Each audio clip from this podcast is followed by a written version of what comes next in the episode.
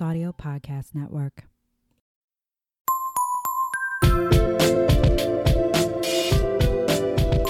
Hello, Herstory heroes, and get ready to show off your pride. This is Whining About Herstory, the women's history podcast where two longtime besties chat about women from history you probably haven't heard of, or maybe you have because you're super smart, and drink wine while doing it. I'm Emily. I'm Kelly. and I totally kind of forgot I was doing the intro. Even I know. I did my countdown and I pointed it. at her and we just like looked at each other and I she's had just like the most deer in the uh, headlights moment because, like, it was literally like formulating in my head. I was like remembering the last time I had. I was like, "Yeah, Kelly definitely introed. Why is she just staring at me? Oh shit! What do I say? It was good. I'm a professional." We've done this, you know, sixty whatever times. this is episode like sixty-four. Jesus Christ! Remember we were ex- excited about our episode ten? yeah, Yeah. That's what I was gonna say. Or like twelve, or Yeah, we've been doing this for. we've been excited basically every episode. I I'm always excited when I get to drink wine with you and talk about historical badasses. I know. I'm really excited about my lady tonight. Me Like, too. I'm really excited. Me too. So, uh, if this is your first time tuning in, this week we or this this week and this month we are celebrating Pride by covering women from the LGBTQ plus community. And if you're a longtime listener, you know this is not the only time of the year we cover women from the LGBTQ plus community. But this month we decided to give them like a special spotlight because they're fabulous and they deserve to be center stage. Yes, they do. Yes. All right. Uh well, before we get started, I do have a say their name. So because it is Pride Month, we are featuring uh, LGBTQ plus podcasts, organizations, people, creatives, whomever. And this week, I would like to shout out the Ruth Ellis Center. Ooh. So, based in Michigan, the Ruth Ellis Center supports youth and young adults of the LGBTQ plus community with an emphasis on young people of color who are experiencing homelessness, who are involved in the child welfare system, and or experiencing barriers to health and well-being. So basically, kids who are members of the queer community who are struggling for whatever reason because youth of the LGBTQ plus community experience homelessness at an exacerbated rate than other people, especially when their families decide to kick them out because unconditional love means nothing if you're gay. uh, this organization supports the, the those youth. That's great. Uh, it is their mission to support and create opportunities for LGBTQ plus youth and to create a positive future. And if anyone's familiar with the Ruth Ellis Center and is like, wow, this sounds just like it's off their website, it pretty much is. I'm paraphrasing, We're gonna be honest. almost fully quoting, because they, they say it better than I can. Uh, so they have an intensive treatment unit, a center for lesbian and queer women and girls, which specifically addresses the needs and works to empower female members of the community. They have a drop-in center that offers a safe space for members of the community and provides meals, laundry services, safe sex supplies, clothes, recreation, and more. The Ruth Ellis Center also has a podcast. Hello, Pattern family. It's called Voices of uh, Ruth Ellis Center or Voices of Rec, REC. You can find them on all major podcast platforms, including Spotify. And like, this is incredible because they're basically like a one stop for like, hey, if you need something or if you just need a sense of community and just need to be around people where you feel safe and where you feel like you can express yourself, we've got you. Like, that's amazing. Yeah, that and and like we said, it's so so important for people that maybe don't know what they're going through to find others that are and like can mentor them and stuff. And so having like a center like that is just amazing. Yeah, and we've talked about that, and especially some of the stories recently, how uh, the women we've covered had this moment where they finally found the words to describe who they were and what they were feeling, because especially back in the day, you know, words like lesbian or transgender were not commonplace. Like you you could live half your life and never have a word to describe who you are how you feel. And some people don't care for labels. That's totally valid. But it's got to be difficult to to feel differently than everyone else around you and be like like what, what's up with me? Like what is this? You know So, uh, the Ruth Ellis Center was founded in 1999 and was inspired by the incredible advocacy of Ruth Ellis, a black lesbian activist. And actually, spoiler alert, guys, I'm going to be covering her today. Yay. That's how I found out about the Ruth Ellis Center. So you will learn more about her. I'm not like sweeping her under the rug. And seriously, I think every community could benefit from something like this. They're really doing their best to support LGBTQ plus youth, particularly youth of color. And as we talk about so often, these things stack up. You know, you're discriminated for being a woman, but if you're a black woman, you're discriminated for being a woman and for being black. And then, God, if you're a member of the LGBTQ plus community on top of that, like it all just kind of comes together. And a lot it of just people being assholes. yeah, like, and it fucking sucks, and it should not be that way. But that's also why intersectionalism is really important in every advocacy avenue, including feminism. feminism so if you're a TERF, GTFO.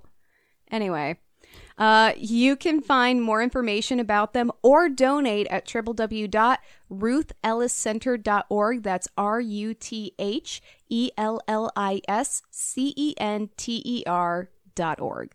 Seriously, check them out, and I'm really excited to start listening to their podcast. It looks like they just started in May, or at least that's where it starts uh, on Spotify.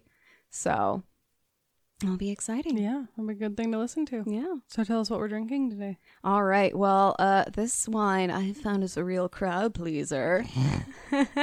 Cue Kelly's disgusted chortle. It was funny the first time. The second time, it's not as funny. Well, I shouldn't have wasted it on you the you 1st shouldn't time. have. Then, uh, that's okay. Uh, our friend Katie was over, and uh, I got to use the pun on her. So this wine is actually called Crowd Pleasin', and it's a Zinfandel.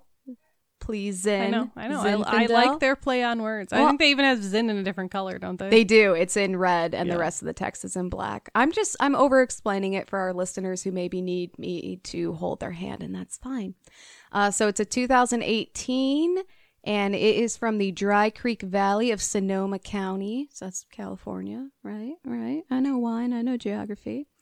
Uh, and the back here says, "How two winemakers, Derek Rolfs and Ken Deis, D E I S, damn it, Ken, uh, joined forces to produce this singular Zinfandel made with grapes from incredible vineyards in the Dry Creek Valley. I love its incredible grapes from a place that sounds like it could not grow anything, like Dry Creek Valley.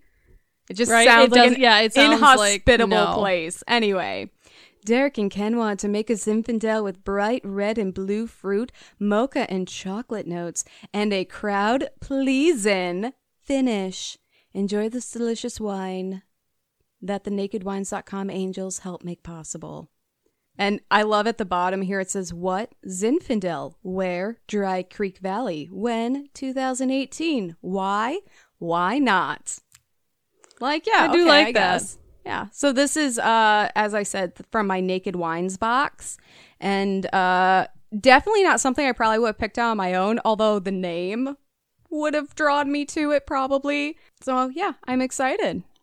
yeah, I'm too. We haven't tried it yet, but I'm excited. All right. Where are we cheersing to? Cheers to me applying for unemployment insurance. Welcome to the club. Welcome to the the ever growing club. Cheers. That was a good clink. I like this. It's like It's a not little as punchy on the back end. See, I was gonna say it's actually not as uh, strong as I thought it would be. I think the last time I had a, a Zinfandel, it was um really it, it almost tasted salty. Like it was really powerful. It tasted like um green olives, like that kind of tangy acidity to it. This is good though. I could like sip this over dinner, you know, and talk about philosophy or, you know, the dinosaur show I found on Disney Plus. Of course. Yeah. I okay. That shocks me not at all. when I got Disney Plus, I saw they had all the Nat Geo stuff. First thing I did, I searched Dino, and there was nothing. And that sucked. And then so I happened to be on there the other day because I was watching um the one of the Drain the Ocean shows Oh yeah. because I, I I ran out of stuff to watch. I was like, I love a good documentary. know if I've ever heard of Drain the Ocean. I think I talked about on this podcast before. Um, they have a bunch of individual documentaries like Drain the B- Bermuda Triangle, Drain Alcatraz, Drain the Titanic, but then they also have a, series. Oh, Yeah, now I know what you're talking about. Yeah, yeah, and it's really cool. Uh, and so when I was on there, I Too it bad happened I don't to. have Disney Plus. well, you should just like lean over a counter with your low cut shirt to your guy friend, like I did, and then have none of that matter because he loves me and gave me his account. Nice. Love you, Zach. And Tierney. I love you, Tierney. I know you're listening. And you're so mad. You're ma- shaking it's your head. You're like, God damn it. It is mainly Tierney. Actually, Zach was vehemently opposed to it. And Tierney's like, don't be a bitch. Give her your Disney Plus. nice. That's great.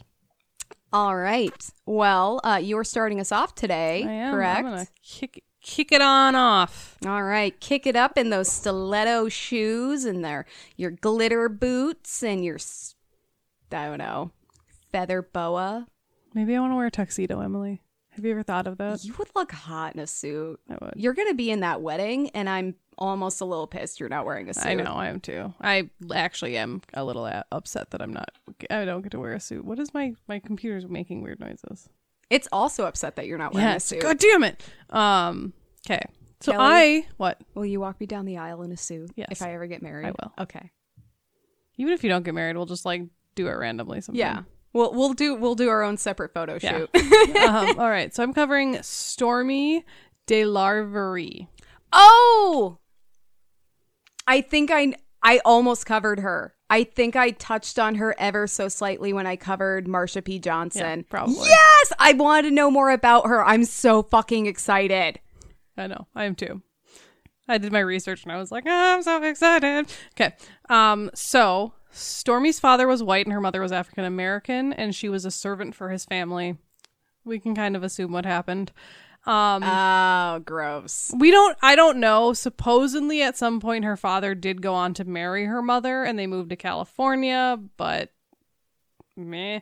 She doesn't even actually know her birth date. Um but Oh, she- no. Yeah, but she celebrates it on December 24th. And she was born in why didn't I write down the year? 1920. So she was born in 1920. Oh shit. She didn't know her birthday, but they celebrated on December 24th. Cuz why not? I like that. It's easy to remember. You know, Cri- everyone's Christmas already Eve. celebrating. You get to one up Jesus by a day Right? and like Um, six months because he was actually born in July or something. But whatever. Right. Yeah. Who's something around there somewhere in the summer i think march actually i think is when they assume he was born He's pissed that we moved it to December. He's like, I can't do any outdoor stuff because it's always fucking snowing. only up here Yeah. not where he was born No, this is true. Uh, so stormy grew up in the south and of, of being of mixed race her identity was kind of complicated obviously she was bullied and harassed a lot growing up um, but she did get into jumping horses at an early age and she actually joined with the ringling brothers circus when she was a teenager and and rode horses for them Oh my god, that is the coolest like first job. right Storme. She also um, spent a lot of her time growing up singing and performing, um, first as a woman and then as a man, just because why not?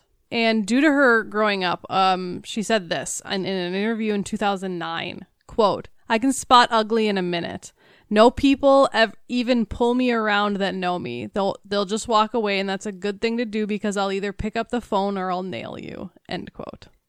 I love that she's like, bitch, you better run before I make you run. Right, exactly. So, yeah. So, in other interviews, she said that she began performing, as I said, a singer in her late teens. Um, she performed for a jazz group, performed briefly in Europe, and was actually singing um, up till nearly the age of 90. Um, and her and her voice still sounded smooth. Like people were still super impressed with her. As opposed to Billie Holiday, who we covered, whose voice started to strain when she was like 30. 30 something? Yeah. Yeah. Because of all the drugs and Right. booze. Poor thing. So, um, she got injured in a fall riding for the Ringling Brothers Circus, so she stopped about this time when she was around 18, she realized she was gay, decided to move to Chicago, and um, mainly because she feared she'd be murdered if she stayed in the South. Because not only is she mixed race, now she's, She's a Now lesbian. she's a lesbian. Wow. Uh, of all the reasons you you decide to move, fear of being murdered should not have to be one of them. That's Right. fucking bullshit. Exactly. She did move with her partner though, a um, a dancer named Deanna, and they would stay together uh, for a while. I'll bring more up on that, but it was, it seemed like a good relationship. There wasn't actually a, like a whole ton about it, so it seems like maybe she was pretty private about her relationship. But they stayed Mm-hmm. together for about twenty five years until Diana died. Damn. So that was her. That was her. Uh, That was her relationship. her ride or die. Yeah, it- yeah, it's it's cute. Um, so after the Ringling Brothers Circus, in about 1955, she joined um, something called the Jewel Box Revue, which was um, North America's first uh, racially integrated revue, drag revue. she Drag was, revue. She was the only woman, so she was the only drag king. Uh, on a cast of 25 drag queens. I So there's that. a ton of pictures of her in like a black suit uh, or a zoot suit, um, and Oh like dressed as a man, surrounded by these women in sequin dresses and the big hair pieces, who were all men. So she was the woman, they were the men, and it was this big revue, and it was wonderful. that sounds so cool. And this is in like what 1955. 1955. And drag performers are already getting out there and doing their Right. thing. And this is racially integrated. Yeah. So um, they played regularly at the Apollo Theater in Harlem, which, as you've know, as you would know from some of our old episodes, I mean that place was popping. Like that was like uh, the place to be during It this time. It was lit. It was hip. Everything Um, there slapped. Yeah, Is there you go. am I using that term I have no idea. um, as well, um, they so not only did they play in Harlem, but they played to mixed race audiences, which was rare i during this era. So not only are they a mixed race cast, they're also playing for mixed race audiences. That's awesome. Um, she performed on stage as a baritone. So that's low, Yeah, That's um, it's it's high of the male range. but low for women. A woman, yeah. I can sing baritone, but it's yeah, it's like the bottom end of my range. I always have to like remove all of my chins and like get my neck like low. You mean you have to you have to add your chins? Yeah, yeah, yeah. Well, I have to remove my one chin and like my neck just becomes a series of chins as I like turn my head to try to meld with my neck and it's a very unattractive. Right. And it Yeah, doesn't even it's not sound it's not, yeah. So prior to her time at the Jewel Box, which is what they called it, because it's the Jewel Box revue. Mm-hmm. They said they said that she briefly worked in Chicago, so between leaving the circus and coming here briefly as a bodyguard to mobsters. And some people wonder if she, either she picked up their style or influenced or either picked up their style or influenced their style because that's like the style of suits she wore. That is fucking awesome. I also love that this woman is a bodyguard for mobsters. Oh, yeah. Like She, she's a bad. I I absolutely adore her. that's amazing. So during these shows at the revue, um, audience members, I don't know if it was actually like a game, but they would kind of play a game with each other to try and guess who the quote unquote one girl was among the revue performers because they knew they were men in drag. yeah. Whether or not they guessed didn't matter, um, because at the end, Storme would reveal herself as a woman during a musical number called, quote, a surprise with a song Oh yeah. often wearing tailored suits and sometimes a mustache that made her unidentifiable, unidentifiable to audience members. As uh, her singing style drew inspiration from Dinah Washington and Billie Holiday, both of whom she actually knew, Oh my god. Yeah. which is super awesome. Billy, Um, our bi icon. Right, exactly. And during this time, she's performing as a drag king in an era where that really wasn't a thing. And her style was very unique, and the way she did her performances was celebrated actually and influential. And it was kind of a historic turning. And a lot of people say that she was the beginning of like Gladys Bentley and all of these other women that would, you know, kind of come forth wearing these suits and stuff. That is amazing. Um, so this is what she said, quote, Men's jackets were loose, but the pants were skin tight. If I ever took off my jacket on stage, the dirt was out, she said. But you know, the strange thing is, I never moved any different than I had when I was wearing women's clothes. The audience only saw what they wanted to see and they believed what they wanted to believe.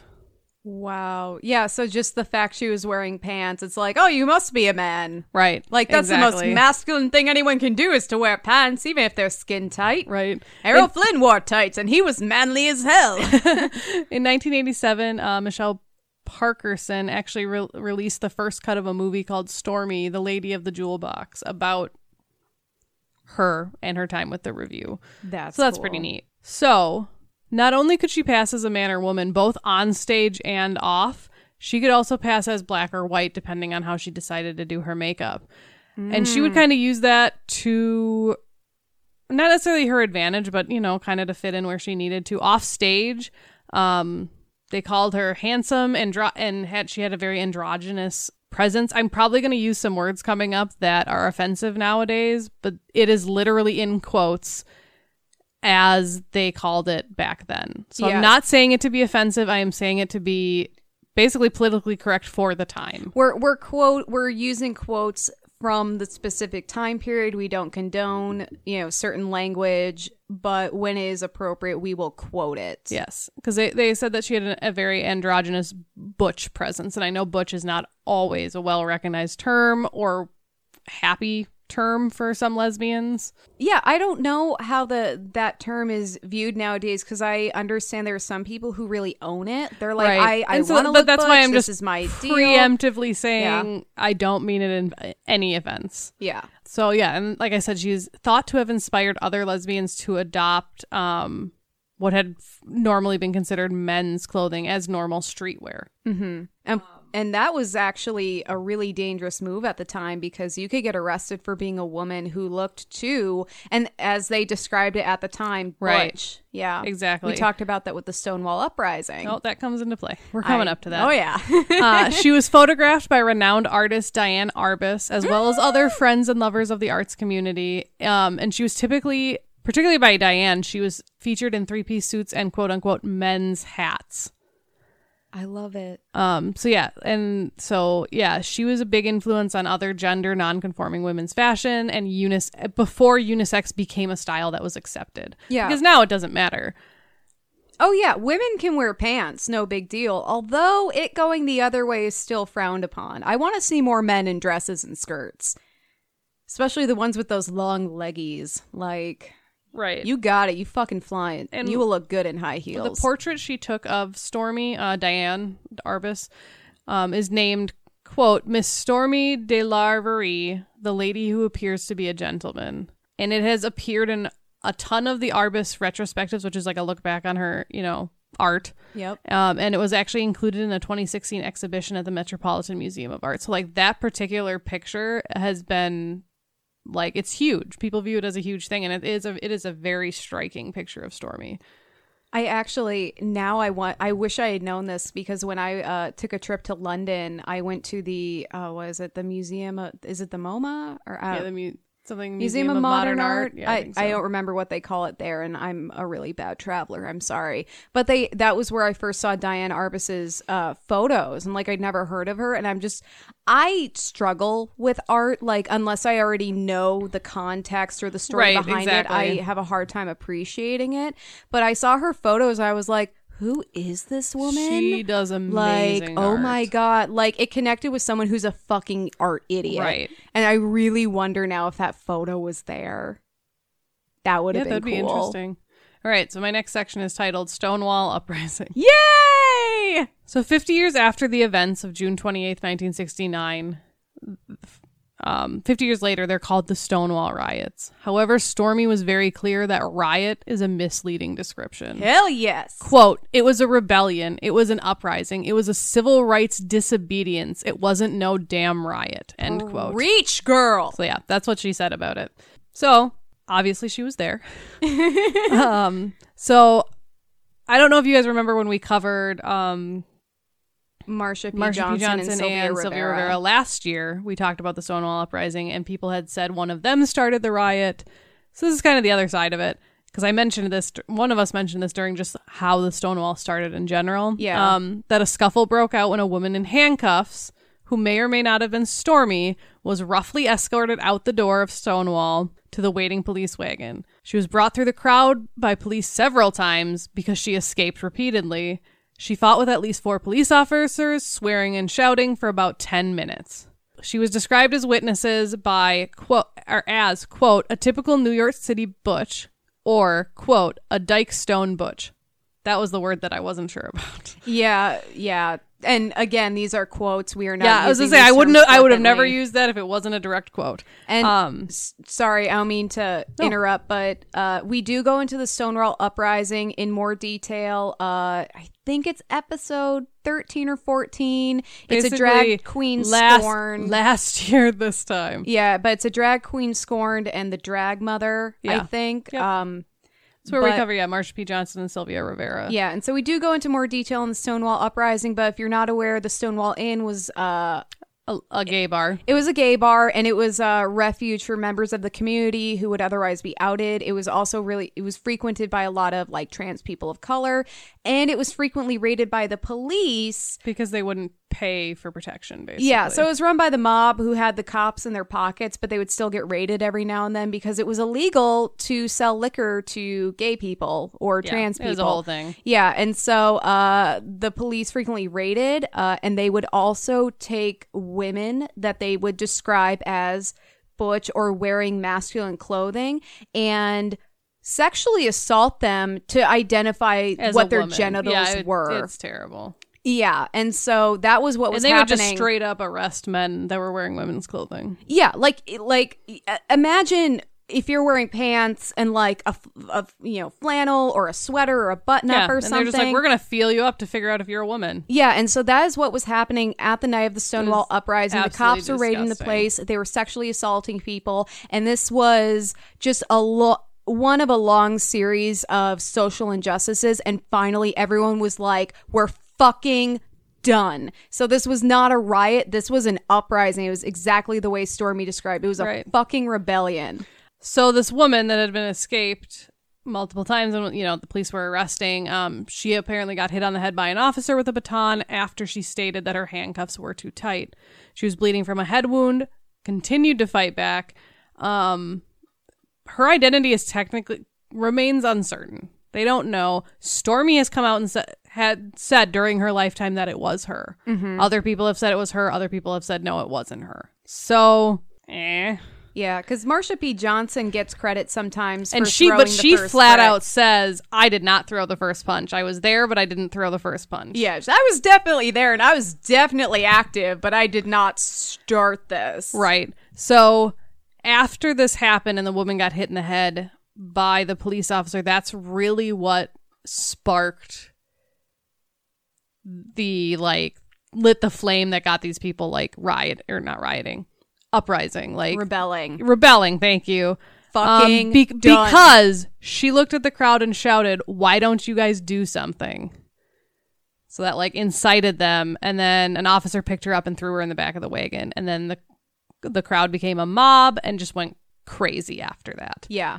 In in a way that they deserve to. Um, Guys, remember when you're hearing reports about like the Minneapolis uprising and everything that's going on? Remember Stonewall. Yeah, right. We're going back. So, quote, it was at that moment that the scene became exclo- explosive, end quote. Um, some people refer to the woman that may or may not have been Storme as, quote, the gay community's Rosa Parks. Wow. So, this is a quote from Henrietta Hudson, or no, Lisa Cannistraci, who owned the, the lesbian bar Henrietta Hudson. Okay. Okay. I had a lot of names in one sentence. I can see how that gets confusing. Um, so this is her quote about Storme. So quote, nobody knows who threw the first punch, but it's rumored that she did, and she said she did. She told me she did yeah. because they they were really close friends. Um, so whether or not Storme was the woman who fought her way out of the police wagon, all accounts agree that she was um, one of several lesbians who fought back against the police during the uprising. Like she was definitely there. She was definitely fighting back. People think that was her, but it's not for sure. But she was there. She was one of the many heroes of the Stonewall uprising. Oh yeah, one hundred percent. Yeah. Um, and her role lasted well after S- uh, Stonewall. She didn't just like ri or she didn't just uprise in Stonewall and then disappear out of the scene. Um, unfortunately, shortly after Stonewall, um, Diana died uh, after 25 years of the two of them being Oh. together.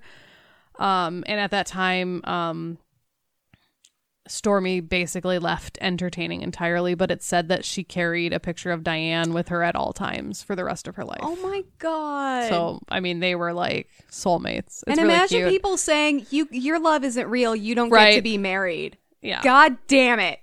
So after she left entertaining, um, she became a bodyguard for wealthy families during the day and a bouncer, though she really didn't like the term bouncer and preferred, quote, babysitter of my people, all the boys and girls, end quote.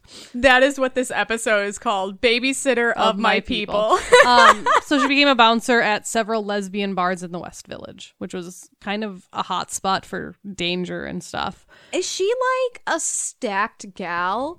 Cuz I love that she's working as like a Like, she's- bodyguard and a bouncer. She was like well built, I would say. Okay, because I'm just like you never see women taking on that No. role because part of it is just to be physically intimidating. yeah um so not only would she do like help the clubs out and stuff she was also known for roaming around the west village vigilante style um for no tolerance with for what she called ugly that's what she called it which Oh. was rudeness bullying or otherwise intolerant behavior toward her baby girls at the bar So she is like protecting the, The LGBTQ yeah. plus community because the cops are only going to victimize them.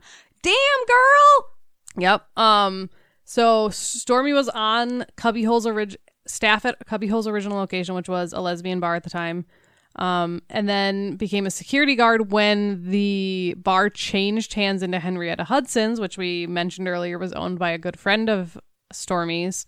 Um, and she was still on staff there until 2005 when she was 85 years old. Holy shit.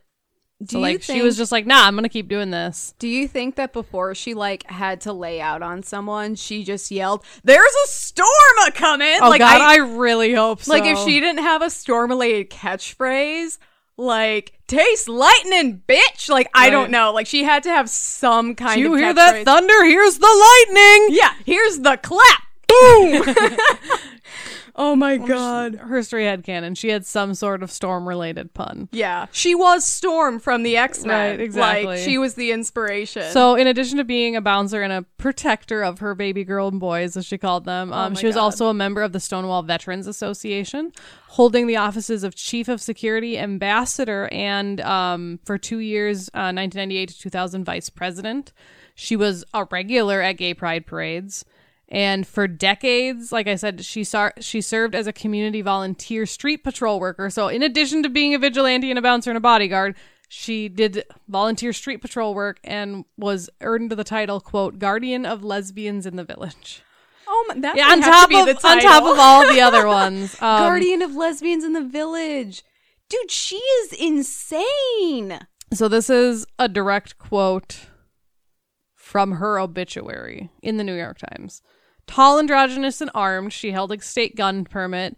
Miss Delarverie roamed lower 7th and 8th Avenues and points between into her 80s, patrolling the sidewalks and checking in at the lesbian bars. She literally walked the streets of downtown Manhattan like a gay superhero. she was not to be messed with by any stretch of the imagination. Tall, androgynous, and armed. The, okay, I don't know what I'm going to title this episode. Yeah. She's got so many cool like nicknames. Right. So, in addition to her work for the LGBTQ plus community, she also organized and performed um, benefits and other things for battered women and children. Oh, Storme. Um, when asked why she had chose to do that work, um, she replied, "quote Somebody has to care. People say, who do you, who do you still do that, or why do you still do that?" I said, "It's very simple. If people didn't care about me when I was growing up, with my mother being black, raised in the South, I said I wouldn't be here." oh my. And that's true. Like someone has to care. We need someone to take up that work and to actually give a shit because no one else will. Right. Oh my god. So yeah, she was like, Storme. "No, I know." Honey. Um, so for several decades, she lived like in her older life. She lived in the New York City's famous hot- Hotel Chelsea, which was like really big into the music and arts and stuff like that. Chelsea. Yeah, C H E L S E A. That's that's Chelsea. It should be Chelsea. I, I well, and that was that was why I asked. I was like, okay, did they spell it like to be extra and say Sia, or is it just Chelsea and and Kelly's pronouncing it phonetically? I'm pronouncing it phonetically. okay. I didn't know anyone named Chelsea growing up, so that's probably why. yeah, I think it's Chelsea. I'm gonna go with Chelsea. Yeah, because I think better. that's where um oh fuck one of the women I covered last year hung out a lot, where she like hung out with lesbians and did a lot of coke.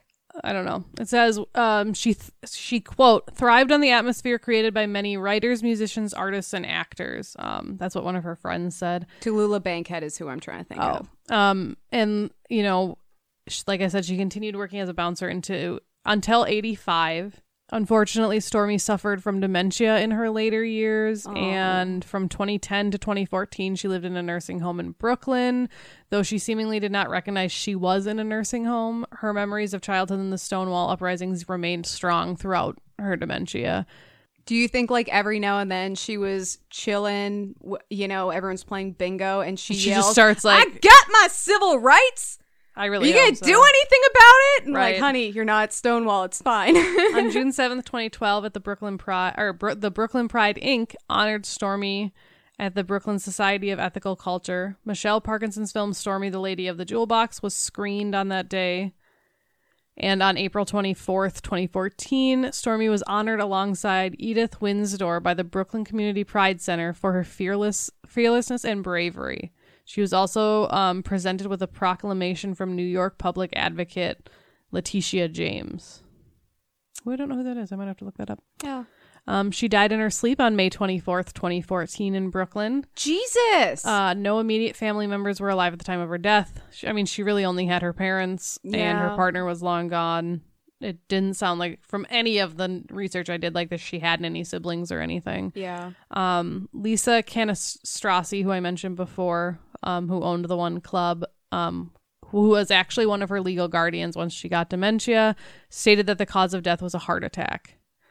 And she remembered Storme as, quote, a very serious woman when it came to protecting the people she loved. Duh. Loved. um, a funeral was held on May 29th in the Greenwich Village Funeral Home. Oh my god. So- that was so recent. Yeah, 2014. Um, so in addition to like everything else and the awards she got when she was alive, and obviously her contribution is still felt today. But in June 2019, Storme was one of the inaugural 50 American quote pioneers, trailblazers, and heroes inducted to the National LGBTQ Wall of Honor within the Stonewall National Monument in New York City's Stonewall Inn.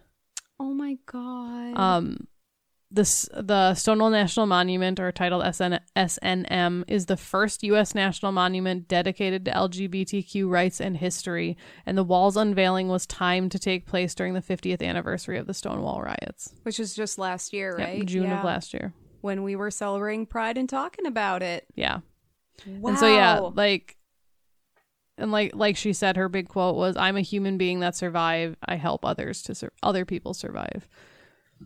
She had such a sense of duty to helping her community survive and thrive. Like she was a protector. Like Well, she love was that the mama bear. Like she was the mama bear for not only like the gay community, but like she reached out to battered women and children too. Like it Right. wasn't just like, oh, I'm gonna, you know, only deal with my people. Like she's like, no, I'm gonna protect everyone that needs protecting. and either way would be totally valid. oh yeah, no, one hundred percent. I'm just saying Yeah. she went above and beyond. Yeah, that's incredible. It's intersectional feminism for you guys. yeah. I mean, definitely check out the blog when this one's posted because her pictures are really amazing. God, she sounds like such a fucking badass. She, yeah, I was. I'm I yeah. I'm so glad you covered her because I remember touching on her like very lightly in the yeah, Marsha P. I think Johnson one episode. or both of us might have mentioned her. because I think both Marsha P. Johnson and Sylvia Rivera have been credited with like throwing the first stone, so to speak. But it's common. I think it's commonly felt that Storme was the person who uh, Yeah, had the call to action yeah, in a very literal they're, sense. They're thinking she was the one that like kind of literally like yelled at people like, "What the fuck are you guys doing?" like, why? Why are you just standing there? Yeah. Everyone's like, oh shit, yeah. why are we just standing here? Yeah, right. And they were so powerful, the cops had to run inside the inn and barricade themselves in. Yeah, Like, out for their own protection. And I'm like, well, that's what happens when you go around sexually assaulting her and harassing people under the guise of the badge. Right. And if you think that shit doesn't still happen, Oh, like get your head out of the does. sand. That's Right. that's what people are pissed about. It needs to stop. Wow.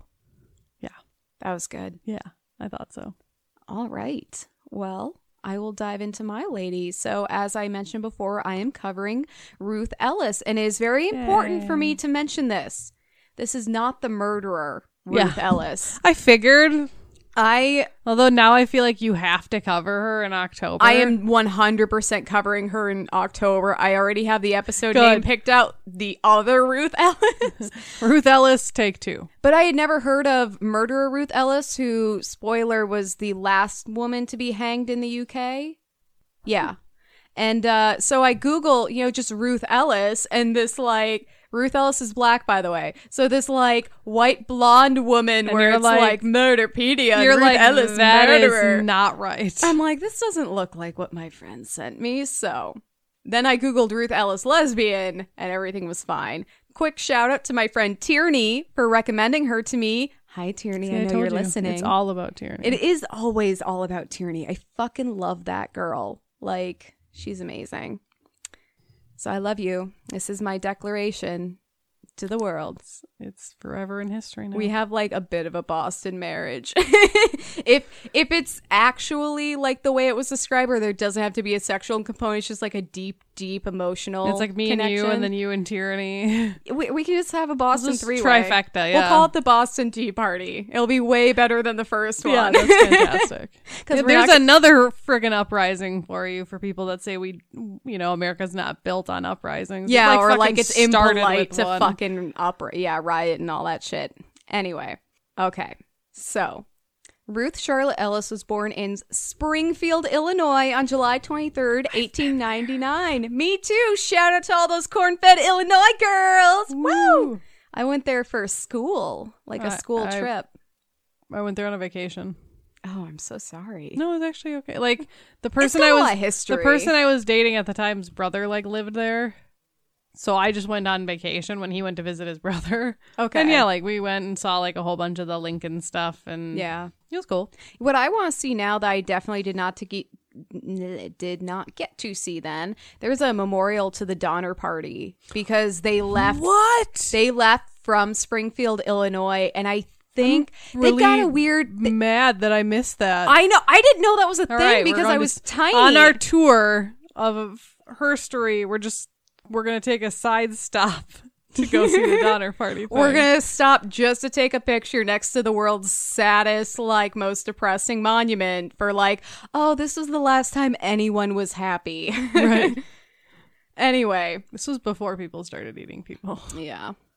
So Ruth's parents were former slaves who had been born in Tennessee during the last years of slavery. So they were born into slavery, but then slavery ended, and Yep. which is But then Jim Crow started, and was I- really oh, anyone shit. better off? And Emily's over there just like punching her I'm microphone. I'm very upset. Which is actually kind of appropriate because Juneteenth is tomorrow, celebrating when slaves in Texas found out long after it happened that they were free, Right. Because we did not have social media. everyone was like, "Shh, they don't need to know." I was actually impressed because my Google Calendar automatically marks it as a holiday. Does it really? Yeah, it should be a federal holiday. It should. Like Maybe- more reasons to celebrate, Right. Especially like good reasons. We'll we'll create a petition for that. I there are so many, I'm sure. We should just go sign all of them. I'm going to tell you right now, it's not going to happen under this administration. Anyway, that's not what this is about. Sadly, Ruth's mother Carrie died when Ruth was only a teen. Aw. Cool fact though, and I ordered this to bring you down and back up. Thanks. Ruth's father, Charles, was the first African American mail carrier in Illinois. Aw. Go Oh, Charles! Charles. Charles in charge of your Carry that mail. mail. you got mail from Charles. Ruth lived through the Springfield race riot of 1908. Now, savvy savvy listeners will know that when the sanity, sanity, huh? listeners will know that the term race riot is when that term is used, it usually is more of a massacre than a riot, and this is no different. In mid August of that year, reports broke out that a white woman had been assaulted by a black Oh, man. Yeah, I remember this. This was shortly followed by another similar report a white man had been murdered by a black man. This enraged the white population, and a mob quickly formed. Two black men were arrested for the assaults, and the mob gathered around the Sangamon County Courthouse to lynch the suspects. You know, good old justice. Ugh. However, due to the mob, the men were kept in an undisclosed location, you know, to prevent the lynching. Smart. When the mob couldn't get the sheriff to share where exactly that was, they quickly found other outlets for their rage. You know, other black people. They began rampaging through the city, destroying black homes and businesses, being very careful to avoid white, avoid white properties. So, like, this isn't just mindless violence. This is This racially is targeted. Yeah, no, violence. this is one hundred percent targeted violence. uh, just to also show how like motivated and guided this mob was, uh, they first targeted businesses with guns and ammunition. They then turned their newly acquired weapons on Springfield's black citizens. Every black person was a target.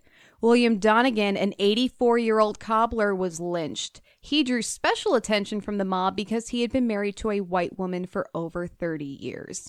And God forbid Yeah, God forbid that that's okay because they love each other. Yeah. Another victim, Scott Burton, tried to fight back, firing at the mob, but he too was murdered. By the time the massacre was over, eight black people were killed. There were there were hundreds of thousands of dollars worth of property damage done, and over two thousand black people were driven from the city. While 150 mob participants were arrested, threats against witnesses silenced any testimony. Of course. Yep.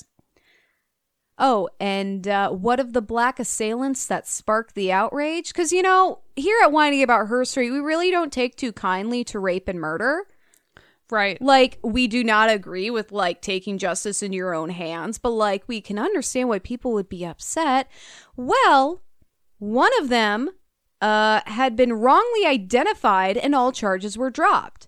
The second man was hanged, but I did a little digging and it sounds super fishy and super racist. And like he probs didn't actually do it. He was probably a white guy. Yeah, you know, I'm not trying to be racist against white people, but it was probably a white guy. yeah, or like not him, Or or nothing happened and the girl just accuse someone. and that has happened. Oh my god, there No, is seriously, this. there could be a book written about just how many times that has happened. I bet Probably multiple is. books. I actually read an article. Uh, it was written by a black woman. I don't have it in front of me, so I can't properly credit it. But it basically was talking about how, hey, the Me Too movement is great, but white women, we also need to acknowledge how uh, our power to accuse people of sexual assault has been used for evil. I mean, the Emmett Till case is a great example where, like, when I learned it as a kid, it was, well, she claimed that he, like, touched her or flirted with her or tried to assault her, and it came out that he just looked at her. Comes out, nothing, like, there was nothing. right? It was Nothing like they happened. fucking passed on a street. Yeah, like, and. And she was just like, that- "Yep, that guy did something to me." And not that any of those excuses would have warranted anything, but this woman admitted she fucking made it up. So it's one of those things about like intersectional fes- feminism. Like as white women, we need to acknowledge that we may be persecuted for being women, but being white, we have a level of privilege, and we also need to like use that appropriately because Right. it is weaponized against people of color. Ugh. Anyway, it's gross. Leaves a bad taste in your mouth. yeah. Drink Give- more wine. I was gonna say I'm just gonna take a quick swig here. Mm. Ah, that's good. So this is a really brief overview of the Springfield Race Massacre. I highly recommend everyone investigate more because it is fucking nuts in all the worst I mean, ways. it's fucking terrifying, terrible, Yeah. and terrifying. But if you want to know more about it and like the history of this country and why, Black Lives Matters is important. th- yeah, and why things like why some people are like, oh, this is such an overreaction, and it's not. Yeah. Uh, yeah, go read about it. But this is the environment Ruth, a black girl, is growing up in. And I couldn't find anything about how her family was affected by the massacre other than like being fucking terrified, I'm sure. Oh yeah, Like, uh, but they did remain in Springfield. So whether they fled temporarily and came back or whatever, because there was a whole like refugee situation after this, it was Yeah. fucked. Now, we're going to jump ahead to 1915. This is when 16 year old Ruth realized she was a lesbian. She came across the term and a description in a psychology textbook Yay. and had that light bulb moment that we've talked about before where her feelings all fell into place. And she's like, oh, there's a word for this. Cool. According to Ruth, she never quote unquote came out to her family as they were really accepting. So it just kind of seemed like Ruth lived her life and her family Yeah. just let her live it. Which is You the know? way it should be. As being former slaves, I'm sure they had bigger things to like, things were put in perspective like, oh, she likes girls. Who the fuck cares? I used to be owned by another human being. right, like that's fine. In 1919, Ruth graduated from Springfield High School, which was pretty remarkable because fewer than 7% of African Americans graduated from high school at that time. Wow. Well, I mean, they were also all being murdered and, you know, Yeah, prevented I know, from attending still. school. yeah. In the 1920s, Ruth met uh, Ceciline, Ceciline Babe Oh, I like that. Franklin. I like that name. I know, but she mostly goes by Babe. And I don't know if like she came up with that nickname or Ruth was just like, "Hey, Babe, what's up, Babe?" Either way, it's adorable. Uh, the two fell in love, and they would remain together for over thirty years. Again, like they could never legally marry, but they were married. Like they were wives together. Good. Ruth worked for a printing company in Illinois, but the pay wasn't great. The couple moved to Detroit, Michigan in 1937 in search of higher pay. That being said, she still got paid shit. At one point, she worked as a nanny for $7 a week, which is just shy of $130 in today's money. So still fucking nothing. Yeah. Can you imagine living off of $300 $130 a week? No. God. I like I literally couldn't. Yeah, that's not even my mortgage. That you couldn't even like rent a shithole for No. that much. And if you could, that would literally be all your money. Yeah. So Ruth took matters into her own hands. She parlayed her experience with the printing press in Springfield to secure work at another printing company in uh, Michigan called Waterfield and Heath. She did this until she opened her own printing press, which she operated outside of her and Babe's home. Oh, nice. Yeah. So, like, the front of their house is the printing company, and then the rest is where they live. This made Ruth the first woman in Michigan to run her own printing business. Enterprising gal. little golf claps. Yeah. Polite little golf claps. Their I didn't home. want to like break your eardrums clapping Yes. into my microphone. oh my God. I re listened to our episode last week of like when I shout into the mic because you're talking about like the adventures of Oh, yeah. Nils and like him having an anime. I was like, oh my God, Emily, stop shouting into the calm mic. Calm down, calm down. That was an appropriate reaction, though. Anyway, uh, their home wasn't just a business; it also became a gathering place for Black LGBTQ plus people uh, who were regularly regularly rejected from white gay clubs and Black straight clubs. So they're being rejected by Everyone. everybody. And so, because of this, their home earned the nickname the Gay Spot. I mean, that's what Sylvia Rivera faced, though, is that she was, you know, not the typical white middle class lesbian. Yeah, yeah, because one, she was a trans woman. Two, she was was she Puerto Rican? Cuban? Cuban. Some something like that. I'm we really sorry. useless with our notes, but she was Um, she was uh, Latina. Yeah, she was a Latina, Yeah. and but you remember, like she pushed, she was like all in on the women's rights, and then they were like, "Yeah, you're trans. We're just gonna leave your rights behind and get our own." Yeah, yeah. Same with Marsha P. Johnson. Yeah, trans women of color were uh, infamously excluded Yeah, from a lot of the rights that were bad. gained at But yeah, that time. Sylvia, Sylvia particularly was just like, "Fine, you know what? I'm done then." Yeah, no, she was fucking pissed. Yeah, and she- she had every right to be. And she eventually came back, but she was she had to cool down before she wrecked everyone's shit. right. But I just love that it's called the gay spot. Yeah, like I you couldn't that. come up with anything more clever or It's like no, wi- just, it's their gay Wi-Fi spot. name. It's oh my god. I want that to be like, yeah, a Wi-Fi channel. The gay spot. I hope the gay 90s up in the cities. I hope that's their hope Wi-Fi. their Wi-Fi. Um so the gay spot served a similar purpose as the Stonewall Inn ages before the Stonewall Uprising, and it wasn't run by the mob. So it was run by two lovely lesbians. They frequently threw parties, but also offered a safe haven for the black LGBTQ plus community. I'm having a hard time tonight. Fine. It's a lot of a lot of letters Yeah, it's. I struggle. I need to enunciate. I need to practice my vocal exercises before we record. Mm. on your way over here. Yes. What? Oh God! What? What do they do in High School Musical? Like the.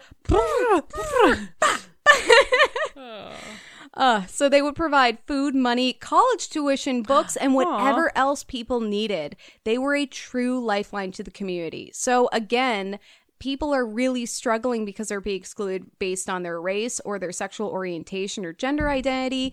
And Ruth is like, "We got you." Right. Let's We'll do help. this. Let's do this.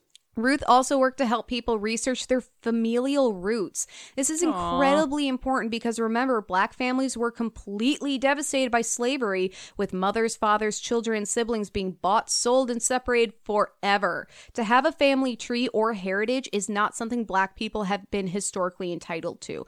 Like, even to trace back to before, like, your family was stolen from their native land to be be brought here. Like, Right. if you can figure out what country you were originally from, like, That that's huge. yeah, so that's incredible. And to even establish a sense of heritage and family and like Right. your roots, you know?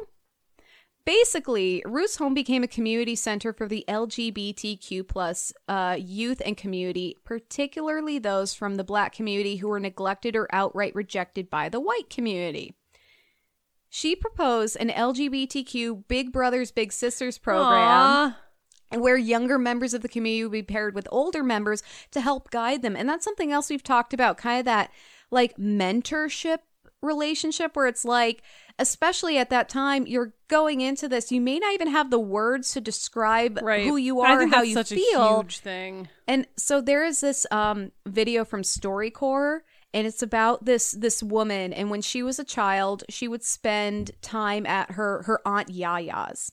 And this woman was biologically a boy and she would go to aunt Yaya's and her aunt would be like would you like to wear something more comfortable? And so when she got to spend time with her aunt, she had a wig, she had like dresses and skirts. She wore whatever she wanted. She got to express her her femininity the way she couldn't at home, but her aunt, like this is the 50s. Her aunt knows what the fuck is going on and she basically says you can't tell people about this. You can't share this with your parents. You have to like hold this close to the chest otherwise people will hurt will hurt you. And that sounds like, "Oh, well she's just stuffing down this No, child's, you know, gender identity." No, protecting the child. she probably would have been murdered. Like, let's be honest, trans women, particularly those of color, are still highly high targets for violence. yeah, it's real bad. And so what she found out later was like her aunt was a lesbian and like could never fully express that relationship. Actually, shit, I can't remember if her aunt was also trans, but I feel like the family would know that. and Yeah. then like maybe not send their kid to Aunt Yaya. But you know, her aunt was also living by these unspoken rules that you have to protect yourself. And she served as a mentor to her niece. Right. And not everyone had that. That's so I- amazing. I, love this. Oh my God. Uh, so Ruth became a fixture of Detroit, so much so that she became a staple of the Michigan Womyn's Music Festival. It's yeah. spelled W O M Y N apostrophe S, which I kind of love.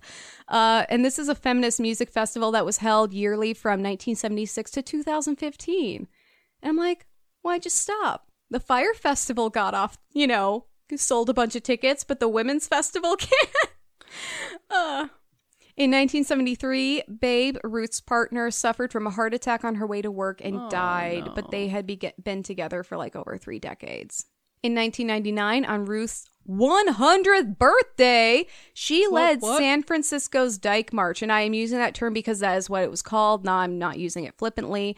Uh, the participants collectively sung Ruth happy birthday. Aw, oh my God, are you crying amazing. yet?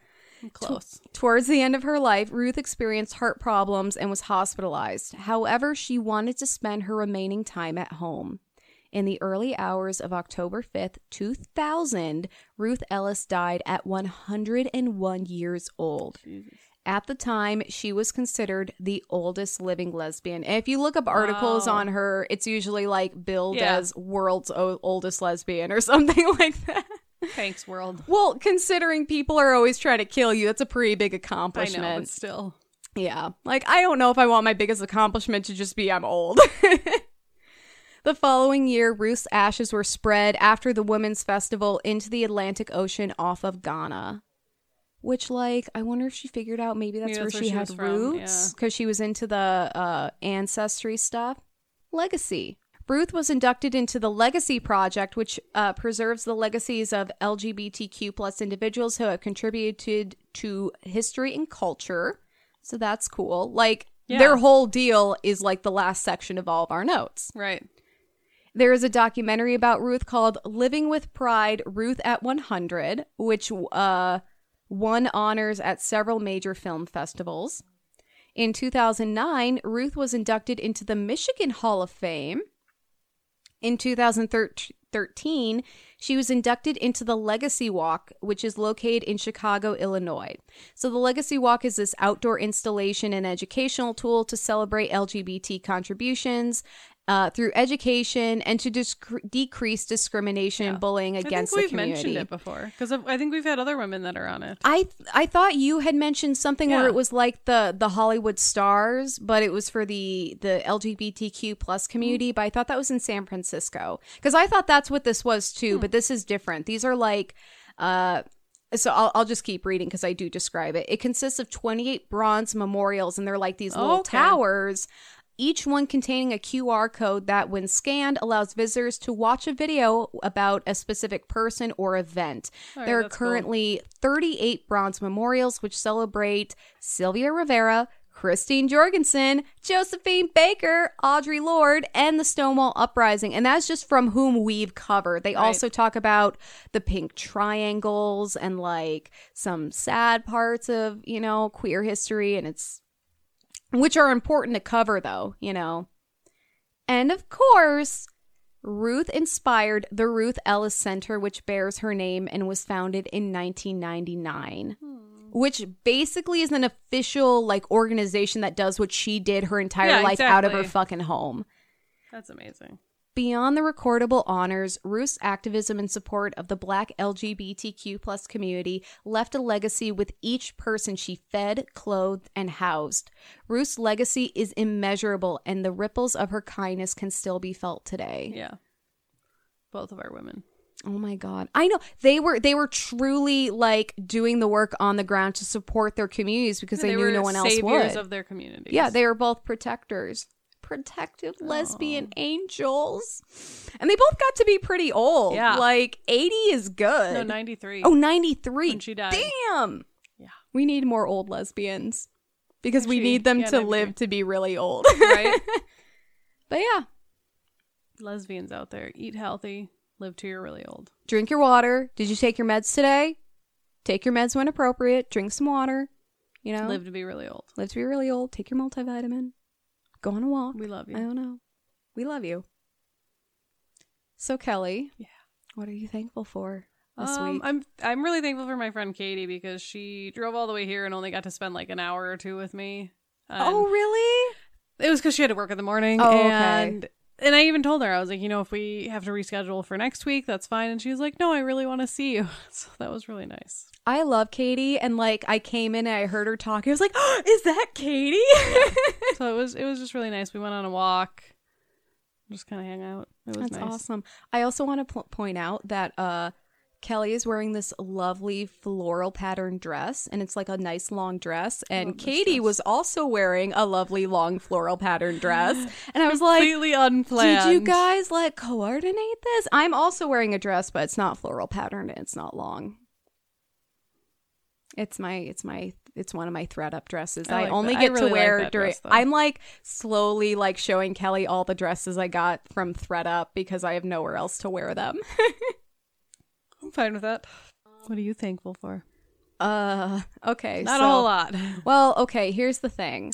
I just found out today, maybe like an hour before I came over here, that uh, due to COVID, I am getting my hours cut to be part time. And so I applied for unemployment insur- insurance. Cheers to you, Frances Perkins, for making that a thing. I really appreciate you. Right. I feel her. She's like, Emily, it's fine. It's like we got you, girls. I got you.